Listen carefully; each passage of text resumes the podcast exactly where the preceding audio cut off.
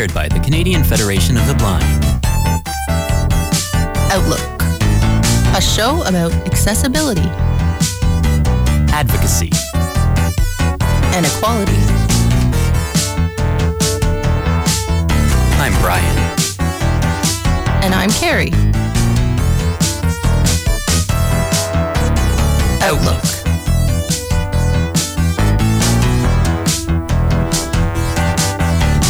Radio Western.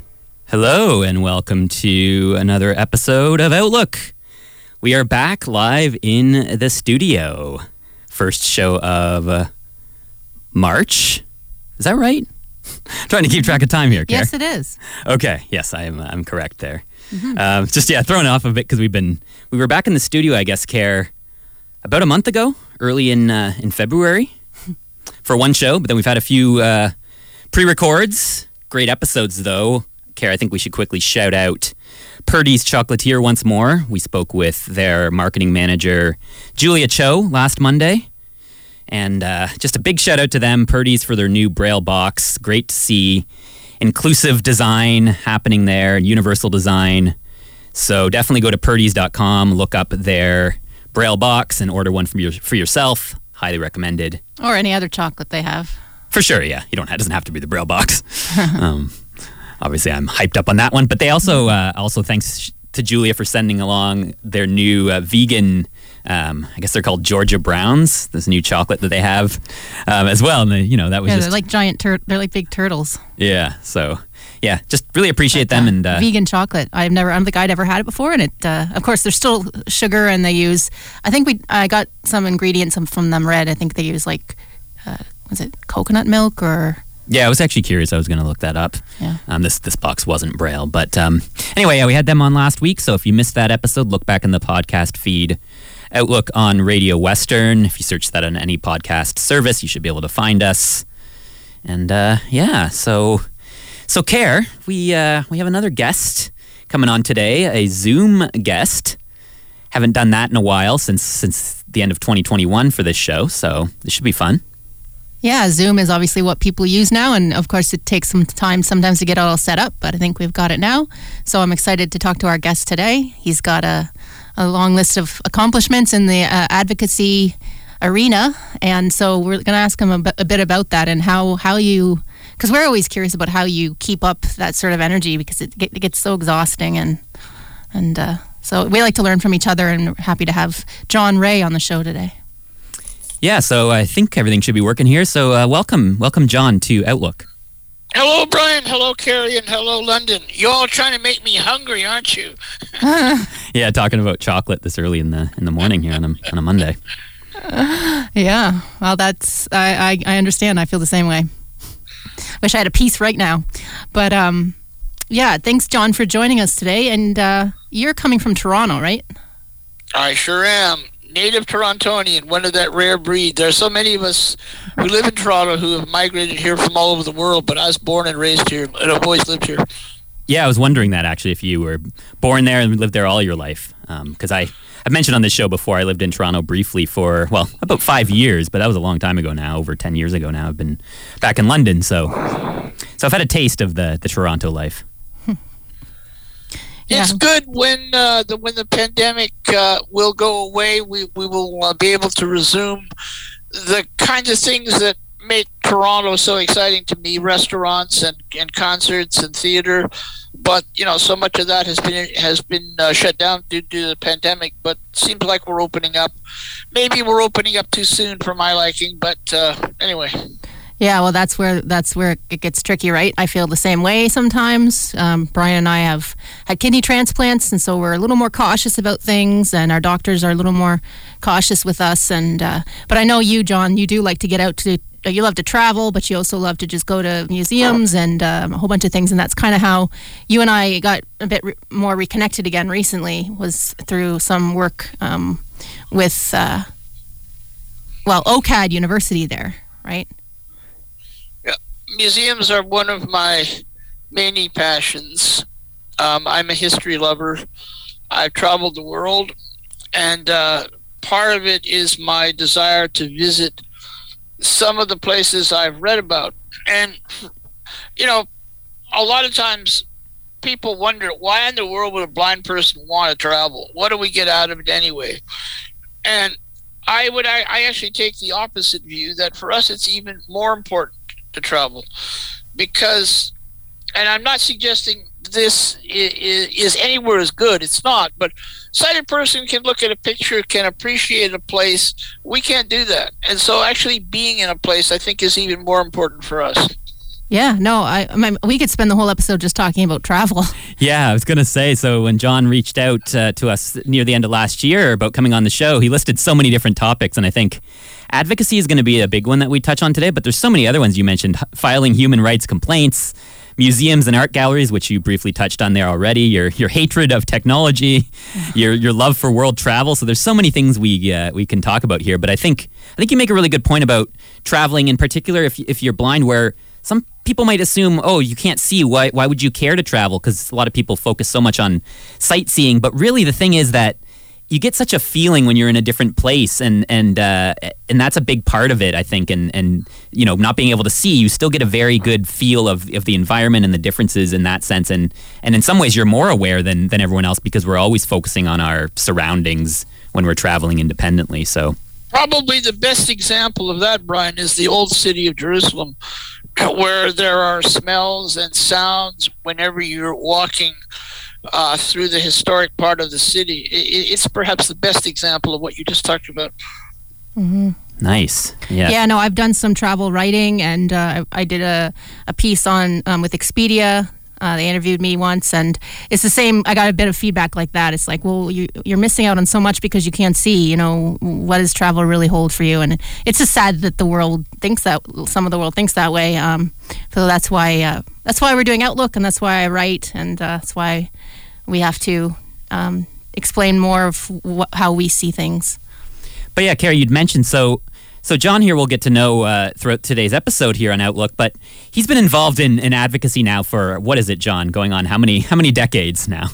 Uh, since 1975, when a, a, funny thing happened on the way to my planned life when I attended a public meeting during the unmet needs of blind Canadians study in Toronto and met the late Mike Yale and jumped feet first into advocacy.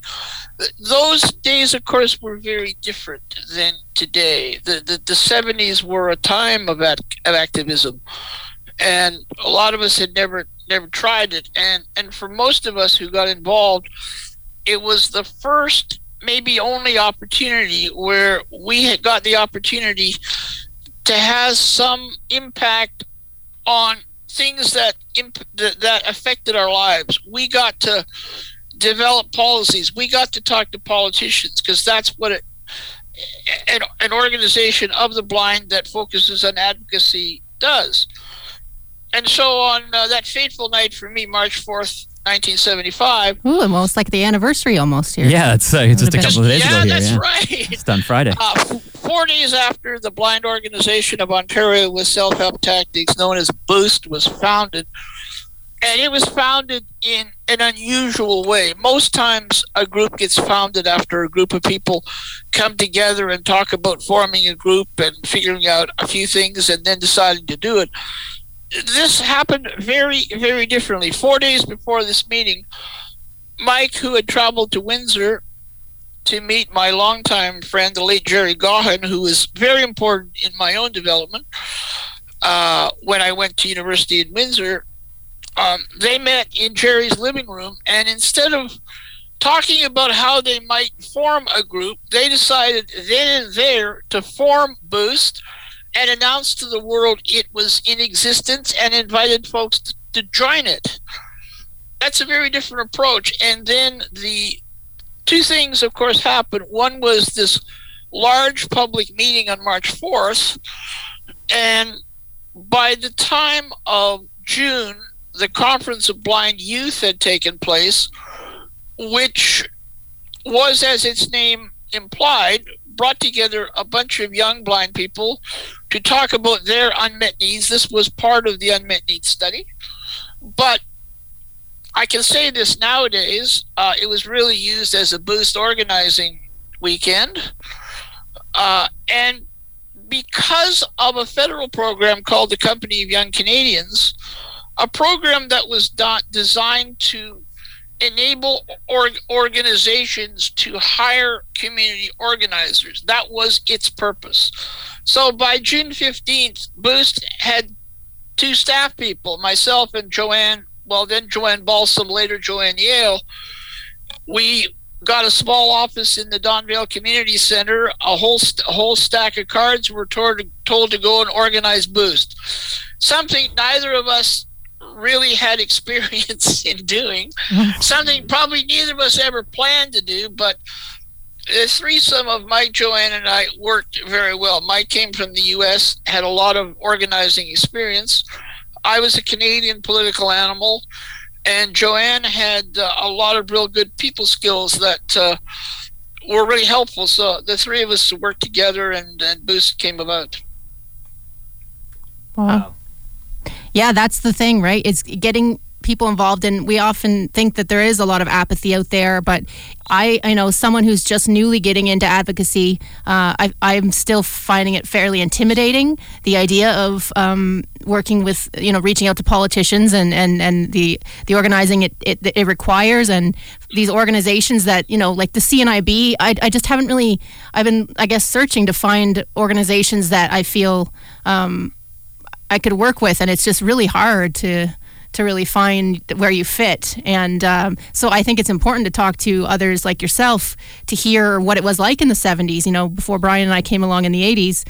Um, and of course, it started with our parents. Our, our parents did advocating when we were children to get us into, a, you know, our, our, our community school and all that stuff and to get us the, uh, you know, the assistance we needed in class and the braille, braille yeah, technology. So it's you know, and now it's all on us, kind of, and we want to make you know, we want to make things different too, better too. So it's great to talk with you, John, and hear all the experience you do have over these last several decades here. Because yeah, back then times were very different. You know, there mm-hmm. was no protective legislation.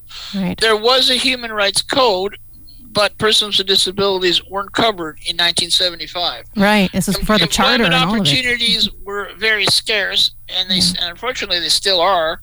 Yeah. Uh, public and self education was was the other the other primary objective of boost, and those things are still necessary. But since then, you know, there's been a lot of progress with technology. We now have legislation. I'm not sure that it's accomplished what we hoped it would have. There are some improvements in social assistance. Uh, uh, cities are much more accessible. You know, most cities now have a lot of curb cuts, if not curb cuts, at uh, every corner. There's a lot of paratransit in cities. A lot of this did not exist back then. So, back in 75, part of the question was how can people with disabilities come together the, the simple issue of how do we get together to talk about doing work. Uh, obviously, for us as blind people, that that wasn't as great a problem as it might have been for you know folks with other disabilities. Uh, and the other difference, I suppose, is back then, a, a, lot of us, not all of us, but a lot of us went to schools for the blind, and so. Mm-hmm we had a bit of a network. Today, one of the problems is how do we find each other? How do we find each other? And I know even back then, when I think of my own story, I, I set out to become a lawyer. Mm. Of course, uh, as time went on, I came to realize that Perry Mason and the practice of law have very little in common with each other. but back then, I decided that getting the books that I would need was going to be too difficult. That mm-hmm. probably wouldn't be such an issue today. But had I known another blind lawyer, and there were some at the time, I didn't know any of them. But had I known one, maybe through mentorship, I, I might have become a lawyer. I, of course, have dabbled in the law as, uh, you know, doing legislative advocacy, which is what I do most of my, my life these days then I considered teaching, but when I was in during my checkered university career, jobs in teaching in general and in high school history in particular dried up. Hmm. and uh, I dabbled in in education as as a trainer, as an educator, as a writer.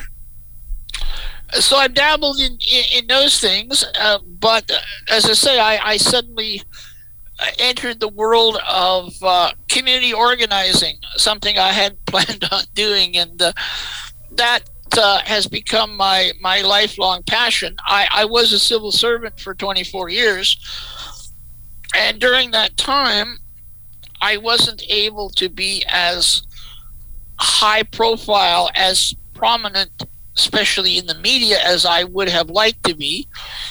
I, I do enjoy doing media work, though that can be dangerous, uh, especially when you're dealing with print media where you have no control over what they're going to use. Right. You know, you know, you, you may talk to a even a, a writer who seems very supportive of your issue. You talk to them for 20 minutes, and the next day you see their story, and of course you got one sentence in the context of a larger article. You just hope that they took the most important point for you when they write. Uh, an on air discussion like this, the dynamic for me is totally different. You know, I, I, I have much greater control over getting out my message. And I can assure you that whenever I do an on air interview, if it's like five minutes, whatever the the interviewer wants where the interviewer wants to go if i wake up mad about something that morning it will get covered some way somehow. I will i will link from slip it in there somehow make a connection. starts to where i want to end up. I assure you i will do it. it it was the other piece the one of the best pieces of advice i ever got was from mike when he said this was when uh, i did my very first media event at a time when there was very little story of boost to tell. Joanne and I had five minutes on City TV, and I thought to myself, how in the world are we going to cover five minutes? And it was both of you? Mm-hmm. Believe people. me, those five minutes went by awfully fast. we did it. I don't remember what we said, but they went by awfully fast. But what Mike said was when the interviewer asked his first question, just keep talking. Yeah, I mean, well, Carrie, we you you you probably already noticed that I, that I've adopted his his advice. we already because Carrie early on and when we started out, look, we had some some media coverage pretty much pretty quickly in. Yeah. And um, it, it, you know, I haven't had nearly the amount of experience as uh, as John has here, but um, you know, you notice that where it is such a limited time, and that's why we love this platform like Outlook, where and it's tricky because you don't want to keep people for too long because you know people have attention spans and all this stuff and seems to be getting maybe worse and worse. But at the same point, you can't, in my opinion, really have a meaningful full out discussion when things are so quick paced and and that's why I like this show where it provides this platform of an hour to to really be able to dig deep into a conversation and and not feel rushed and be able to get out your message and not be censored because Kara you know there were certain things like article titles you know about having the blind people see see their world like plays on words and things that you know are fine but they're sort of cliche and it just you lose that control obviously. We're we're glad to have the coverage of course. We really appreciate it. But at the same point it's hard to and that's why journalism in, in itself is a is a tricky career Karen. I know you've talked about that with your with your writing abilities in an area that you could get into but it's a tricky one because you are yeah like I don't know bias comes into it and then you know your words are sometimes taken and, and spun in, in, ways that you don't want them to be or and taken out of context and and then there's what your editor does with what you submit. Yeah. Right. Yep. Exactly. Um, yeah let's let's go back a bit before this um, before the 70s then maybe. Like let us know a bit about your childhood, John. Uh, your blindness, what, what what it was like being a child um, back then with disability. Um, were you in your neighborhood school, or were you in a school for the blind then? Oh my goodness! Can I remember back that far? well, tell us what you can remember. Yeah, just anything, anything you think. I I was born with retinitis pigmentosa. Okay. I right. gather. Um, I don't remember that part, but I what I mean is I had some usable vision up until my early 20s. Uh, like a, I, I cannot find anyone back in my family that also had RP. And RP is typically, or most often, though not always, a hereditary condition. I can't find it in my family. Mm-hmm. So my vision deteriorated gradually as I got older. So I had an unusual uh, uh, schooling in that I started in what we call in Toronto a sight saving class. This was six grades in one room taught by one teacher. Fathom that one. Wow. Yeah. And Sounds we chaotic. used larger print books, larger print materials, and green tinted boards, not blackboards, where there was less glare. Wow, that's that's something so, new to me. I mean, I, I used to see a blackboard if I looked really cl- if I was close enough, and if they used a bright colored chalk. Um, but I don't. I wasn't aware of other kind of chalkboards. Yeah. So after grade four, the notion was my vision was improving. Now, since my condition is RP, I don't know how that's possible, but that was the notion. So I, I switched to regular school for grades five and six. You know, it kind of it kind of reminds me of a schoolhouse. Huh? It reminds me of a schoolhouse. You know, back you know back in the small schoolhouses back in the day, they'd have all the grades in one room, and they would have to sort of have one teacher teaching different levels and. Uh, and that's kind of what they did right when they were trying to they're like okay we're gonna we're gonna start integrating children with disabilities but this is how far we're gonna go with it is that kind of what it was well that that's quite close to what it was really. It was one room in a regular school but yeah it was six grades one teacher all together. And i don't know that we had any integrated activities although maybe i don't remember. I only stayed for grades one to four then i moved on and then grades seven and eight i went back to a senior sight saving class. See we had four of them in toronto situated around the city, and so they they were grades one to six, and then students who were at any of those four might end up in the in the senior one. But then I decided that I knew I wanted to go on to university, and that class wasn't going to get me there, so I then mm-hmm. switched to the school for the blind for high school.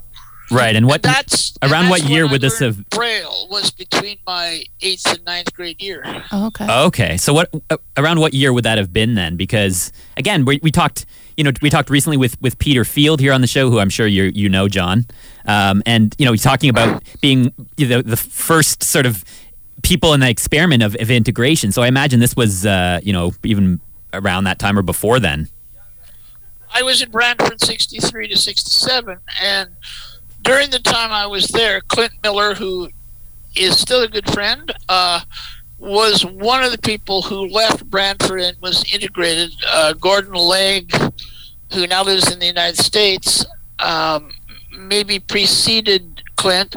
There weren't many at that time. Obviously, right. that uh, that trend has uh, accelerated, and I think some people have done well, and I, I think sometimes the notion of integrated education has is a bit of a misnomer because sometimes people are well accommodated and sometimes students are just basically dumped into a regular class and basically forced to fend for themselves. Yeah. yeah, it's one of those things that in, in theory it seems like it's such a great idea in my opinion and I still believe in integration over having a separate school for the blind but the problem is that it's not that simple. It's not like oh you're integrated and everything's great. A lot of it's so specific based on what school board it's at and where what city it's in and what what qualified people are around to actually help out in the process. So there's there's so many factors that go into it.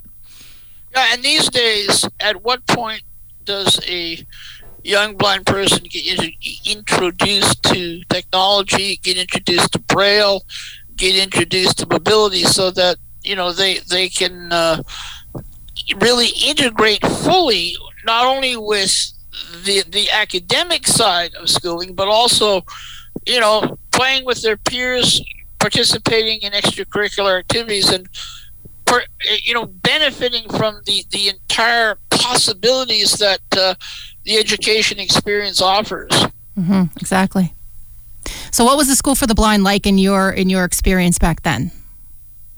Well, I probably have a bit of a different view of it than some people do. I, I was just there to, to get an education, um, and I think as an education, the then called the Ontario School for the Blind, was was okay. Mm-hmm. Uh, quite a number of us graduated and went on to university. Yep. Socially, it was in the dark ages, and I think this stems from the whole notion.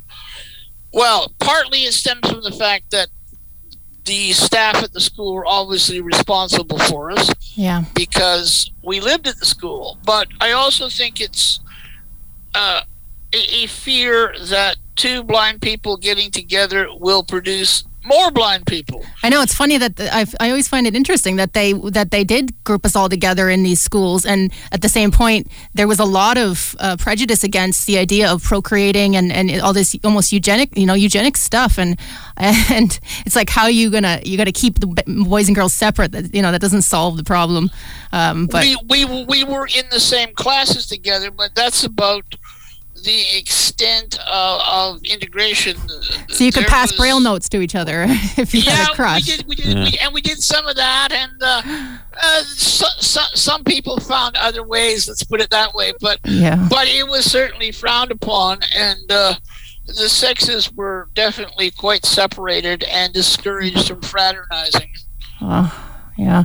No, it's our whole issue with um, schools, uh, residential type schools, right? Where where you are a bunch of kids stay overnight because there's only so many of these schools, and there are kids coming from all over the place. And uh, we knew kids though who went home every night, and and then others who didn't. So there were some kids who actually lived in Brantford mm-hmm. who were day students. Not very many, but there was a few. Yeah, I knew a few but, families who actually moved to Brantford so their kid could go to the school but not have to stay there.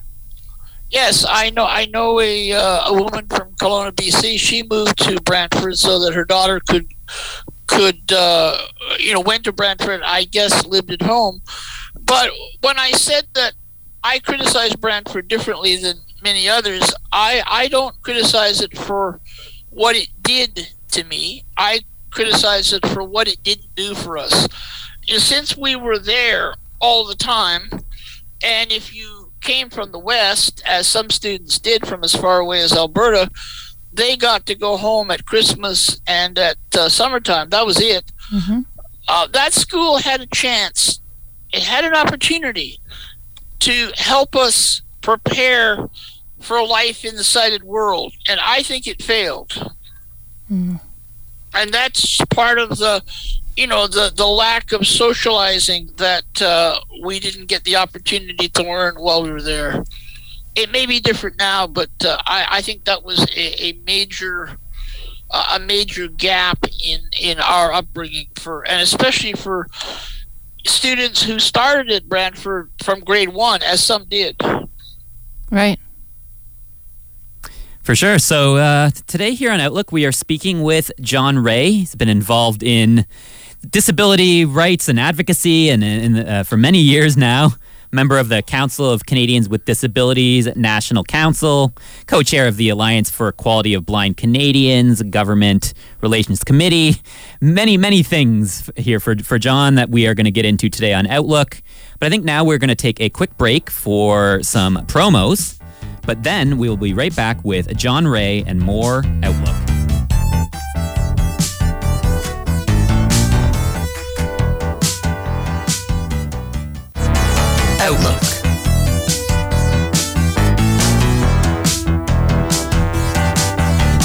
Radio Western. Welcome back to the second half of Outlook today on this Monday morning, first first show of March here. I'm with Brian, my brother, and we are talking with John Rae. And John has worked uh, in the um, provincial government um, for 24 years and then retired. And uh, you do a lot of work, as Brian sort of pointed out there before the break. And we're seeing how fast even an hour goes by, aren't we? We sure are. You talked, Carrie, briefly about advocacy and your uh, maybe reticence. And I, I have to say to you and anyone who's listening who uh, may feel reticent, even as much as intimidated, that it's that talking to politicians isn't as tough as you may think it is. Right. They may have more money than we do. They may have impact on our lives that we wish we had.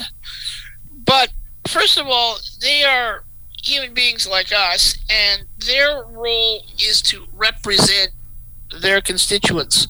Yep. So obviously, some do a much better job of it than others do. That's that's true. Um, and part of the reason why I believe we are falling further behind is, in my view, our lives really don't matter. You know, we now live in a in a world where Black Lives Matter. It's about that's about time. Yep. We, we live in a world where uh, Indigenous lives seem to matter somewhat. Yeah, that's why it's it's trendy in the news. Overdue. Yeah, hopefully it's but not I maintain just a... our lives don't matter. Yeah. And part of the reason is that there aren't enough of us in places where decisions get made. There aren't enough of us in offices that decide what technology gets made and whether accessibility is built in from the beginning or added on later. There aren't enough of us in uh, ministers' offices where public policy decisions get made. I maintain there aren't many of us in Premier Ford or Prime Minister Trudeau's offices. And so, two things can happen here. Either our issues can simply get forgotten about because we're not there. Now, maybe three things. There, there is great, uh, uh, a great list of issues competing for decision makers' attention. Yeah. That's true. But the fact that we aren't present, I think, is partly a, an issue of public policy that sometimes we are consciously excluded. And you notice that when when when government consults, who do they consult? Do they consult us, folks who have lived experiences in our organizations, or do they primarily consult service organizations? We need to be present at any table that deals with legislation, new policies, or programs, because after all, they affect us. We have a we should have a right to be there, and that to me is the number one issue is our lack of representation in places where decisions are made. Well, I think again, and, and you talk a lot about this, so I want to quickly mention I don't know, is this published available for anyone to read yet online? But John Send has a great article that he wrote that's called Building Back Better Will Disabled Lives Finally Be Valued? Uh, paper prepared for it was prepared for a presentation at the Disability and Work in Canada 2021 National Employment Conference. Um, so this paper really outlined a lot of what we're starting to get into here, and a lot of this still too. I, I think also, and I think it was another article you sent us that um, somebody else had written that you just thought was interesting to read, and it was a great. You sent so many great uh, informative articles. We really appreciate it um, for the show. But again, I think a lot of this still ties back to this this ableism that's sort of ingrained in in society, and it's so deeply you know ingrained there that that people don't even notice it a lot of the times that that they're excluding us or we're not being included and and this is just so many different big topics to think about. And but. it's and it's the thing about we're not like just blaming a bunch of sighted people for this. Like the problem is is that it's also internalized ableism in a lot of us, and so both of those together make for a tricky. Well, it talks about coming back to advocacy to where you know, and the and we touched t- John was touching earlier on the, the community and, and the fact that you know sometimes we don't feel as connected as we should be and that's a big discussion that we have on the show a lot. And the fact is you know up until I was about 30 I didn't I only really had a couple friends who were blind. Everyone I knew was sighted and you know I I just wasn't as comfortable around blind people I'll admit and I just didn't quite it's almost like you're trying to hide that part or try to instead of embracing differences and I think that also ties into the world to where it's sort of this solution based focus of, or curing focus of, you know, we need to find a cure for blindness. And of course, these things are important. This needs to be looked into as well. But at the same point, the focus is so much on this medical model instead of really branching out to the social model of how can we embrace these differences and, and really make them benefit us instead of constantly trying to fight them or trying to figure out a way to get rid of them so that, you know, we can all see or something. Um, so well, this whole thoughts. business of ableism is why Boost, in its initial, uh, you know, decisions about where it wanted to focus its work, focused on self-education and public education. So those those two things do go hand in hand. And that, of course, reminds me of my experience with my ophthalmologist that you may find interesting. When I was about 18 or somewhere in there, my ophthalmologist at the time said that my vision would likely remain constant. Well, knowing what I know now about RP, that was an unlikely diagnosis because most people with RP, their vision does deteriorate as you get older. So I think this comes from the the, the, the, the curing folks. You know, medical practitioners, their whole raison d'etre is to cure people, to make sick people well. Yep. Well, there's a fundamental disconnect here in that as disabled people, we aren't sick. We may get sick. You know, some of us got COVID, some of us get cold, some of us get the flu. We get sick like everybody else does. But living day to day as disabled people, we aren't sick. This poses a real problem for the medical profession. And so I don't know whether my doctor was either incompetent, which I really doubt, or a good liar, which I also doubt, or just one of those uh, doctors who was having trouble dealing with the fact that, you know, his training talked about curing people, and a lot of us who live with permanent disabilities are not going to get cured, cannot get cured, and even some of us would take the position we might not even want to be cured, even if it were possible. Well, we could spend our lives trying to chase down some possible cure out there, right? And and, and then you wouldn't live. What kind of life well, is that? It's not it's not my priority, Carrie. No. My my priority has always been helping those of us who have a disability deal with the barriers and discrimination and uh, attempts to fit into a society where many of us have real trouble belonging. Yeah, and I've had I've had really actually great experiences with eye doctors in my life. Um, you know, but I still do feel like yeah, most doctors they they feel a little bit inadequate when they realize that they maybe can't cure somebody, and then when they realize that's not even what the person is, is looking for from them, they're a little bit um, uh, set adrift into into what to do, and they don't always handle it right. I always feel like there is a disconnect between the medical f- field, specifically um, ophthalmologists and, and things, and and blind people. So. so, what we need in my mind is every a professional training program, whether it's doctors, lawyers, and, and also architects and other professionals, they need to add into their training curriculum some understanding about disability and mm-hmm. our reality. And especially nowadays when we have more and more legislation that is required to eliminate barriers and prevent the introduction of new barriers.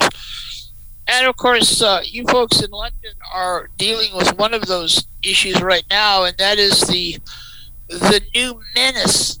It's the word I use on our streets called e-scooters.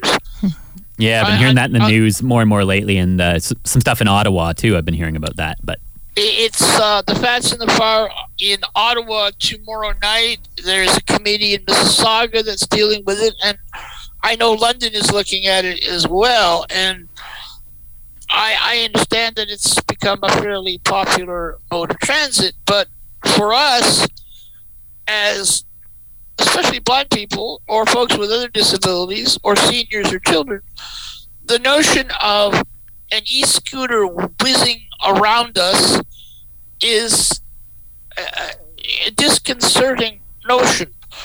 And in Ottawa, the report that the city produced, a very one sided report, but the number of complaints they received by people uh, indicated that a lot of times these, these scooters that are that are intended only to stay on the roads end up on the sidewalk, mm-hmm. and that can impede uh, pedestrians' pathway, and uh, they may be parked anywhere which gets in our way, and I know certainly thinking about downtown, downtown Toronto where I live, there's already enough sidewalk clutter. I don't need any more of it. Thank you. Just, just, just the same. Right. Uh, so um, there's been a campaign to uh, try and prevent the extension of e-scooters in various cities across the province, and it's a tough fight because uh, the industry is uh, lobbying hard, and uh, I have to say, it seems to me that uh, what business wants, business too often gets. Mm-hmm. Whether that's extending the size of patios into what used to be a pedestrian only space, whether that means uh, concentrating condos in particular areas of the city or, or whatever. It seems that uh, that big business rules the world. Yeah, and you notice these things, you know, and of course the the pandemic the last couple of years really brought so many things to light that were already issues, of course, before the pandemic, but just it, it helped sort of, you know, bring them into the spotlight and emphasize even more the, the gaps and, and that are out there. And uh, you know, you talk about the patios, like for example, you, you know, where they're making patios bigger to to prevent uh, you know spread and everything like that, so people are outside more. But then that takes up pedestrian space, and then you know, you sent us a bunch of articles really outlining a lot of things that come across with these like the recent convoys and protests against the the mandates and all that stuff and how those things affect people with disabilities but that we're just not you know and it's it's tricky of course. There's so many big issues that the that governments and, and so many people are have to deal with but at the same point it, it never feels like we're really brought into these discussions and these all of these new changes and decisions do affect affect us. So it's uh well, for your listeners in London who may not have had to deal with the convoys as much as certainly as Ottawa has, or mm-hmm. luckily, I uh, heard there was a couple we, things here. We in Toronto have same. had some of it, but no nowhere near like Ottawa. You know, it has prevented some people from getting out to, to get groceries. It's prevented some of their caregivers to come to, to to get to them to provide necessary care the, these uh, uh, demonstrations, these uh, uh, you know clogging up the city, have had real negative impact on a number of members of our community. And when we think about COVID, you know, the question is, can people get to where inoculations can be acquired? It's one thing if we live in a city like London or Toronto it's probably not so difficult. But if you live in a smaller community where we have lost so much of our intercity travel, uh, the kind of isolation that we as disabled people can face, even living in a, in a major city, uh, what they have to contend with in a smaller community, I think is probably hard for many of us to conceive of because life there is you know if you if you don't have access to someone who can drive you where you need to go you're going to be very isolated. At least in a in a big city we may have paratransit. We we have a regular transit system. We may be able to get where we need to go. But we're also of course as as blind people facing the fact that the at home testing that many people are using it's not usable by us it doesn't talk it doesn't give the results do not give off any any sounds. And this is a growing problem. The the fact that so many things nowadays don't talk they aren't accessible to us. Kiosks the fact that we may have to start uh, uh, ringing up our own groceries mm-hmm. all these kinds of things. A lot of those in fact most of those uh, uh, kiosks are not accessible to us. And it's our view that if they can make bank machines accessible, and many of them are, in fact, most of them I think are now. Yeah, pretty then much. Then why can't we make point of sale terminals or other kinds of kiosks at airports, in in stores? Uh, why can't we make them accessible? Well, you know, there's work being done on some of this, but as usual, we are an afterthought. So we have to fight hard to get uh, these changes implemented. Yeah, and it's funny to me that it's so easy now with iPhones and other things to, to make these touchscreens. And, and, and somebody might think a blind person can't use a touchscreen, but the, with the technology these days, so then I don't know why it doesn't extend to everything. And again, it's, it's, I think a lot of it could tie, ties it back to the fact that we're just there aren't enough you know people with disabilities or blind people in in so many areas in the workforce, in these discussions in government and on and at the table with all of these things that we just are this afterthought when really if we were more involved and there's more and and you know employers and and all of these uh, you know were accepted more and we're able to fit into these positions then these things can change. But until we're until that happens i just think we're not at the at the front of the discussion and it just people don't think about it. Whereas of course you know making these these things accessible from the from the beginning like a covid test would make so much more sense instead of you know a year later being like, oh shoot, maybe we should find a way to make this work for someone who can't who can't see. So. And thinking about this year, we've got elections coming up. Mm-hmm. Yeah, that's another big one. Municipal yeah. and provincial, at least, and certainly for the provincial election, uh, Elections Ontario provides us with electronic machines that make it possible for us to vote independently and to know who we voted for. The federal government doesn't offer anything like that. Nothing. They they offer a template that overlays a ballot. Yeah, like last year, I, I, you know voting for the for the federal one there, I went I went in with my dad, and yeah, they did give you the, me the template so I could feel the braille, but then still I had to have my dad there and to confirm that I was lined up and that it was the right one, right? And you don't want that. You want to be able to to do this independently on your own and be exactly. confident that you voted for the right person that you selected. And I have to tell you, Brian, one night I was walking home thinking, now, did I really vote for the candidate I wanted to? And I will never know. No. You know, I should be able to count down five or six or whatever. I usually have, I may have 10 candidates in my riding, but hey, you know, I should be able to count. But one night, I'm not sure whether I'm put my mark in the right place or not. I will never know. And that's one of the reasons I'm on my way to court later this year against Elections Canada. But like already in in in Canada, voting is all over the map. Some municipalities in this province don't use any paper ballots. Mm-hmm. They have replaced them with online or telephone or machines. Uh, I, I'm not trying to get rid of a paper ballot. I, I think in the future that may happen, but my goal is to make sure that there are various alternatives. In, in Toronto, our elections office is even working on the idea of vote at home braille ballots. Mm. And I think that's uh, a really interesting idea. They're trying to make it work for this year's municipal election. They're working hard at it. I don't know if we'll get there this year because there doesn't seem to be much of an appetite here for either telephone or online. Yeah. We, we, we, we do have the machines, so we have that already. But especially when we voted federally, it would have been nice to have been able to to vote at home and avoid having to go out into the community to vote, you know, risking catching the pandemic, which, you know, we had to do if we wanted to vote. Yeah. All right, so for anyone who has been listening here today, you're tuned into Outlook on Radio Western here out of London, Ontario. We are speaking with John Rae from Toronto, Ontario. Huge advocate for disabilities and blindness and has been involved in uh, the community for, for many, many years now.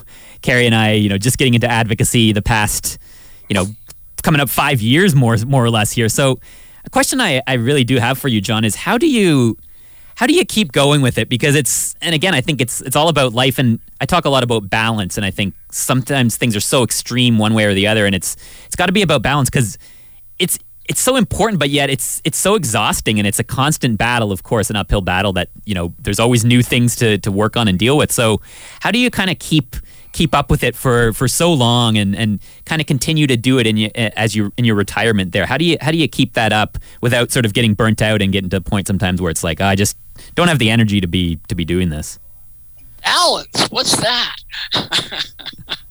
Um, it's tough. I, I, I compare advocacy a little bit to uh, a wonderful folk song by Pete Seeger uh, that is, that talks about gardening, inch by inch and row by row. I'm going to make this garden grow, and that's kind of how advocacy works. and it's frustrating. It's difficult um, because you may appear somewhere, talk to some group, and have some impact with them that you may never ever know. Mm-hmm. Right. Um, whereas if you're working with a person, you you see their progress. You know, you, you can chart their progress, and th- that's that's obviously rewarding as a person grows before you.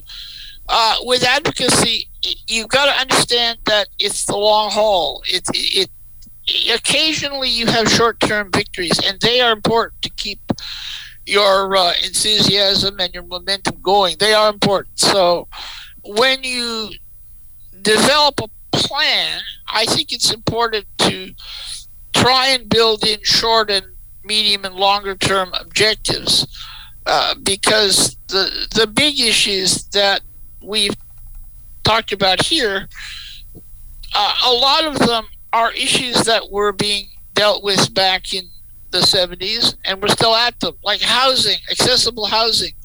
A lot of groups now talk about affordability and housing the home homeless. Those are good issues.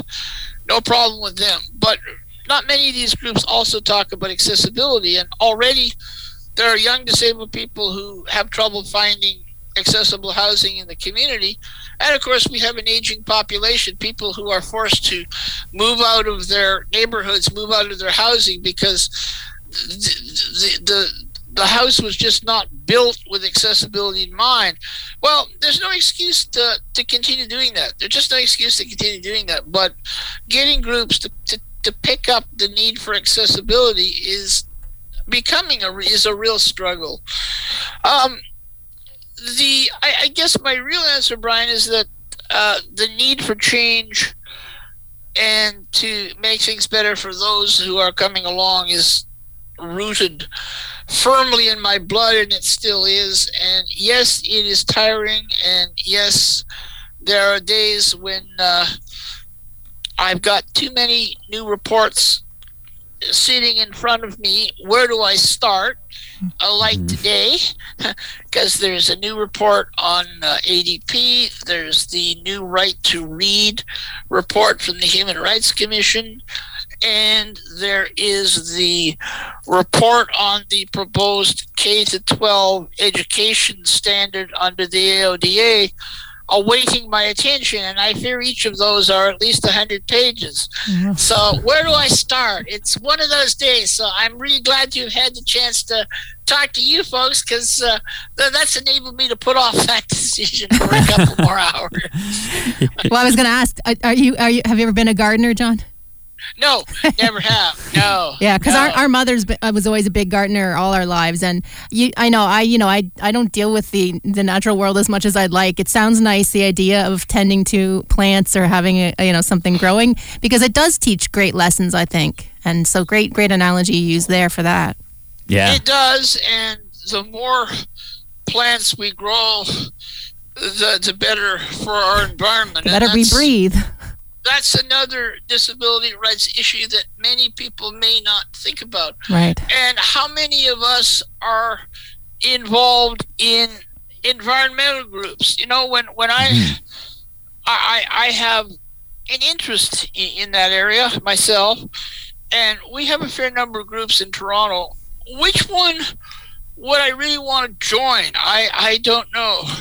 And then I get and then I get busy with all of these. Uh, you know, disability rights issues and uh, my desire to travel. Don't know if I'll be able to do much more of that at my age, but we'll see. Mm-hmm. I certainly have a long list of places I'd still like to visit. And that's the, uh, so the thing about the pandemic too. To is, get yeah. uh, to get sidetracked, and of course, I I'm an avid reader. I love music, and I'm a sports nut. So uh, I have lots of. Uh, I, I do have other things going on in my life, and I think that helps uh, reduce the prospects of burnout for me. But every once in a while, I need to take take a couple of days off and uh, hide myself into a good book or or March Madness or uh, something like that. well, that's great then that you that you do have those other interests because that is a big part. I think is just is balance and like you you made the joke there earlier that it's it's it's easier said than done sometimes and, and, and stuff. But you have to we have to have those things. And for me, it's music, right? And you need to have that extra that separate thing that can just take you out of that for a while and um, and then you come back refreshed and you can actually you know work more effectively when you're dealing with stuff and so, instead of overdoing it all the time and then just being becoming burnt out. Because I think burnout is a is a very common thing that can happen. And I've already noticed it you know I'm only five years in so I plan to continue throughout my life. It's just and I think also too at least for me I've noticed and maybe you realize this too John is just the older I've gotten I've I've been thinking about advocacy more and it's something I've gotten into because you do start you think more and more about what are kids going through now. And you know it's hard even for me to imagine being in graduating high school you know over 15 years ago now. It's hard to imagine what elementary school and high school would be like now for someone who's blind. So it's it's one of those things you, you think about more and more. Um, but well for you folks or for any of your listeners if you've been a little slow to uh, become advocates. There's no need to apologize. There's room for you all. Get involved. The Alliance for Equality of Blind Canadians is always looking for new people, as are other groups. You know, the, our, our movement is has never been as strong as I wish it had become. Yeah. So uh, there's room for everybody and doing different things. You don't anyone who wants to get involved in advocacy doesn't have to enjoy being on the front line like I do. you know, you, if if you're uh, not ready to go and make a presentation to a parliamentary committee or talk on CBC or whatever, that's okay that's okay. There are lots of things that one can do doing research, helping to write, making contacts.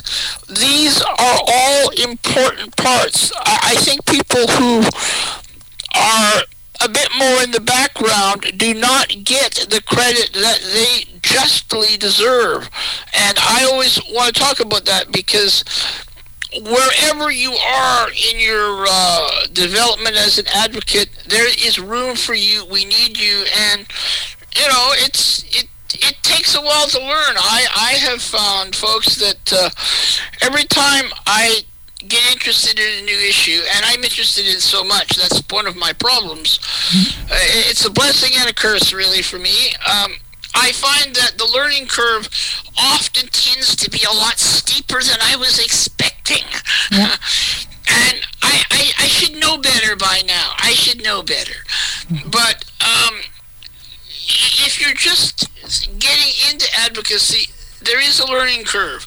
And you will find that there is some additional complexity when you move from working at the local level to moving to the provincial level to the federal level and to the international level. Mm-hmm. uh, the complexity does grow and all of those areas are important.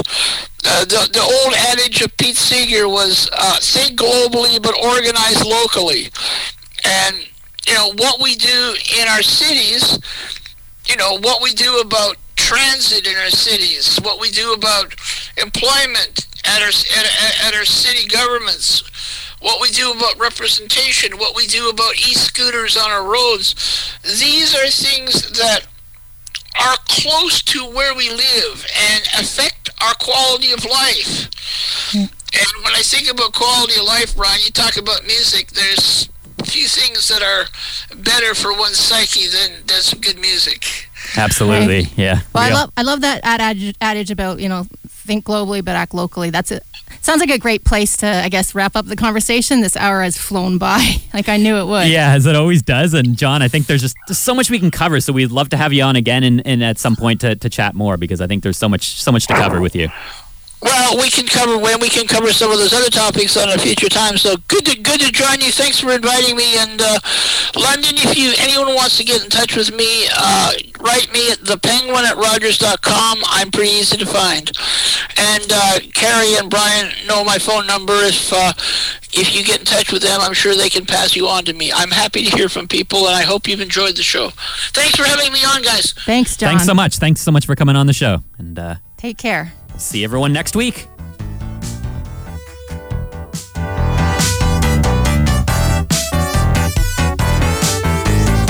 Send us an email outlook on Radio Western at gmail.com. Find us on Twitter at OutlookCFB and on Facebook, facebook.com slash Outlook on Radio Western.